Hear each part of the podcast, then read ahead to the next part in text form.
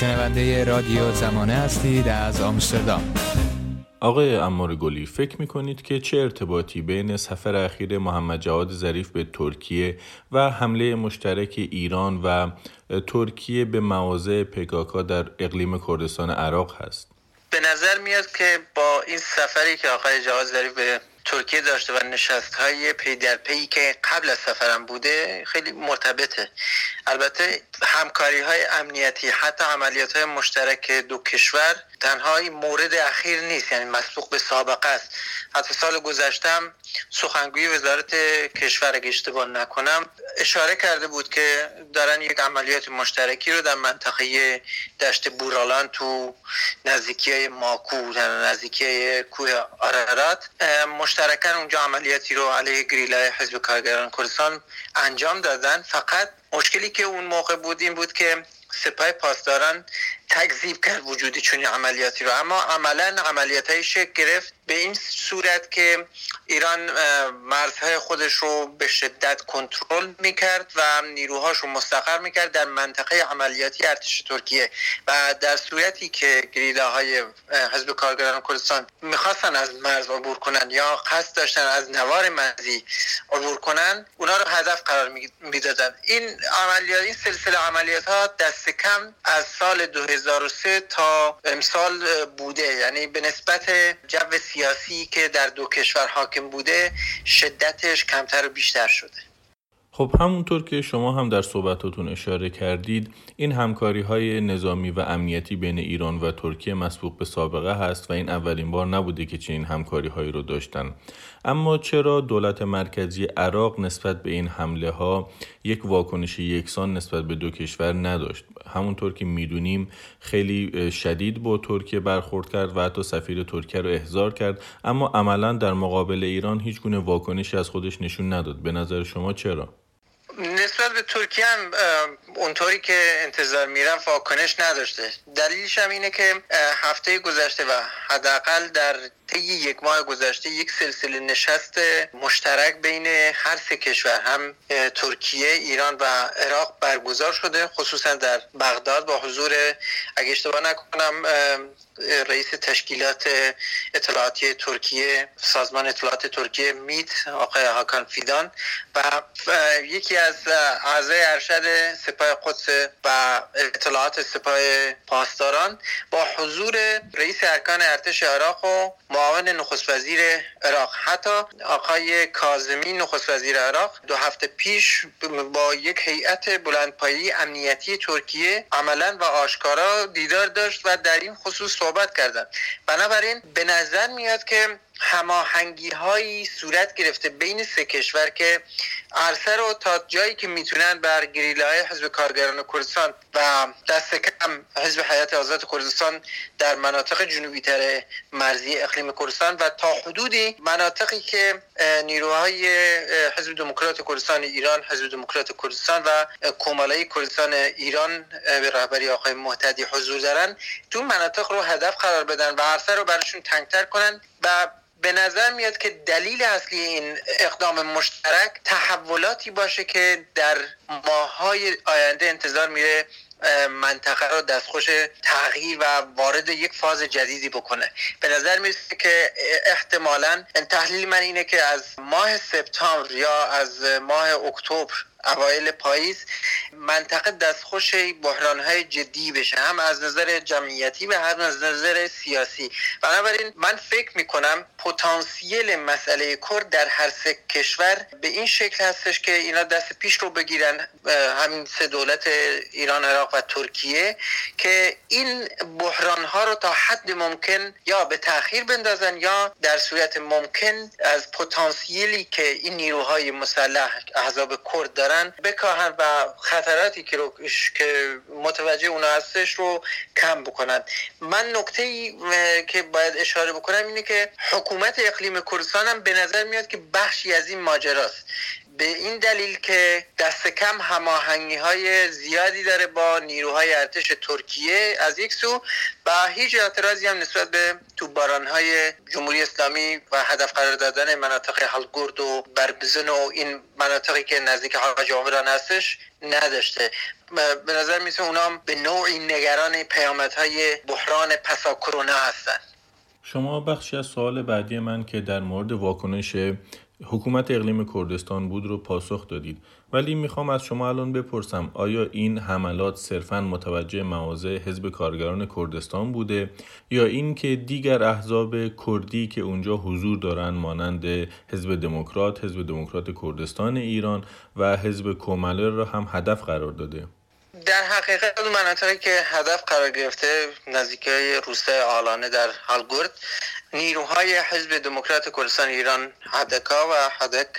و کومله کردستان ایران در نزدیکی اون منطقه هستن، ولی مشخصاً پایگاه اون هدف قرار نگرفته و بیشتر به نظر میاد که مناطق تحت کنترل حزب کارگران کردستان، چون بخش بزرگی از مناطق مرزی اقلیم کردستان از سالها پیش از دهه 90 میلادی تا امروز تحت کنترل حزب کارگران کردستان، تنها اون معابر مرزی هستش که به نوع یک توافق ضمنی هستش بین حزب کارگران کردستان و دولت اقلیم کردستان، حالا حزب دموکرات کردستان به رهبری آقای بارزانی و اتحادیه میهنی کردستان، که معابر مرزی تحت کنترل دولت اقلیم کردستان باشه. مناطقی که بیشتر هدف قرار گرفته مناطقی هستش که تحت کنترل حزب کارگران کردستان و به نظر میاد که این به دلیل اون توافقایی باشه یا اون هماهنگیایی باشه که بین آنکارا، بغداد و تهران صورت گرفته از قبل.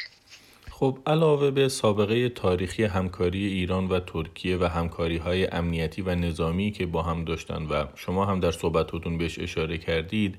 در مواردی هم هنگامی که ترکیه به شمال عراق حمله کرده و مواضع حزب کارگران کردستان رو مورد حمله قرار داده، پیش اومده که ایران نسبت به این حملات واکنش نشون داده و اعتراض کرده. اما چرا الان ایران با ترکیه همکاری میکنه در این شرایط؟ آیا فکر میکنید دلایلش به خاطر همین بحران‌هایی هست که احتمالاً در آینده امکان داره که پیش بیاد؟ یکی از دلایلش میتونه این باشه. دلایل زیادی داره، خصوصاً مسئله بحران سوریه در حال حاضر یک نقطه عطفی هستش که هم ایران و هم ترکیه رو به هم نزدیکتر کرده، یعنی مواضع دو کشور در سوریه به نوعی داره به هم نزدیک میشه و اگه دقت کرده باشید جواد ظریف اشاره کرده که ایران از دولت به قول معروف قانونی لیبی حمایت میکنه، به نوعی یک سیگنال حمایتی، یک سیگنال مثبتی بود به ترکیه که ما در لیبی، در شمال آفریقا از تو حمایت میکنیم و تو هم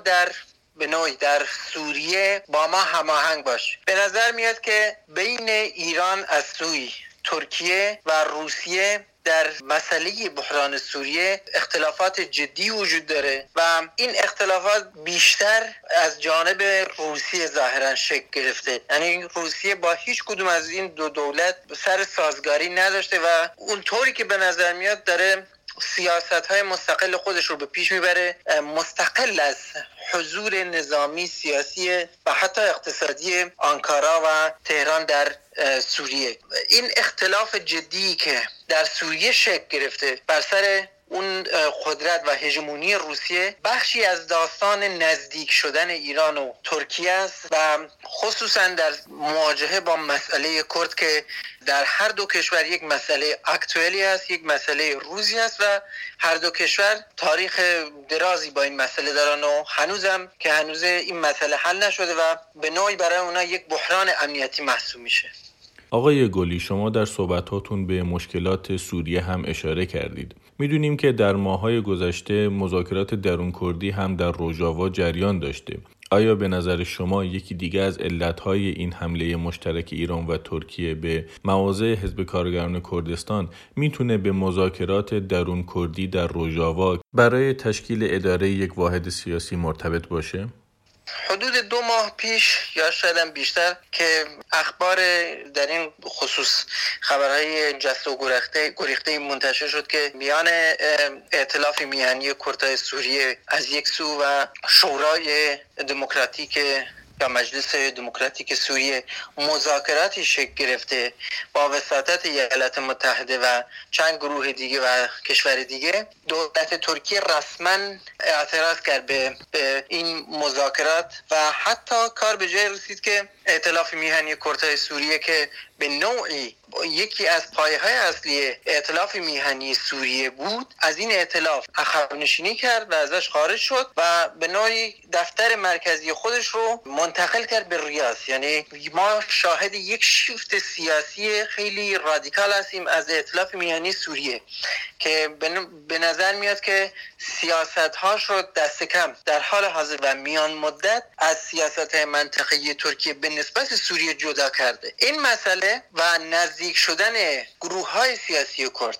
از یک سو به همدیگه و قدرت گرفتنشون به واسطه حمایت‌های بین‌المللی هم ما نباید نادیده بگیریم که به نوع یک ارتباطاتی میان اتحادیه اروپا، کشورهای عضو اتحادیه عرب و ایالات متحده با اون سیستم خودگردان شمال شرق سوریه وجود داره.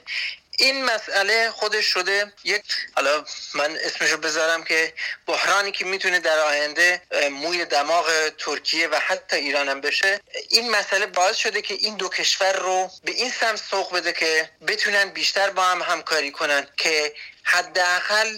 دستاوردهای سیاسی، نظام و اقتصادی کردها در سوریه رو محدود کنن. ایران حتی راضی شده، به نظر میاد اون چیزی که ما شاهدش هستیم بنابر تحولاتی که در منطقه دیده میشه، تحولات نظامی و حتی سیاسی، ایران به نظر میرسه راضیه که ترکیه عمق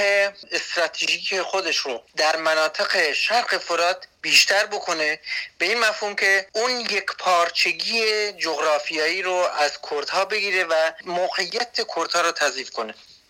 خب اگر برگردیم به بحث حمله نظامی ترکیه و ایران به شمال عراق، همونطور که میدونیم احزاب کرد اپوزیسیون ایرانی هم در اون منطقه حضور دارن، ولی این حمله ها متوجه اونها نبوده. آیا با این وجود اونها هیچ واکنشی نسبت به این حمله ها داشتن و یا اون رو محکوم کردن؟ اون چیزی که من به صورت رسمی دیدم خیر، تنها حزب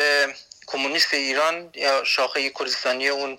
کومله به رهبری آقای ابراهیم علیزاده اون موضع‌گیری کرده و سخنگوشون هم فکر کنم بیانیه‌ای صادر کرده، اما بقیه احزاب چه حدکا، چه هدک و چه کومله کردستان ایران تا این لحظه به نسبت حملاتی که چه قبل تو باران‌ها و حمله مشترک ایران و ترکیه به مناطق مرزی اقلیم کردستان و چه قبلش که